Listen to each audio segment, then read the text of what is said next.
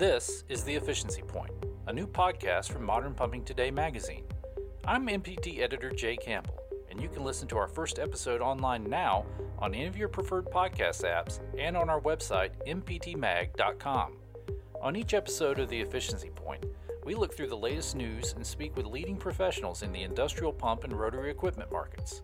Whether your focus is in water and wastewater, chemical processing, oil and gas, food and beverage, whatever, our industry is always on the move and seeking ways to make the most out of our resources. That's the efficiency point. We hope you listen.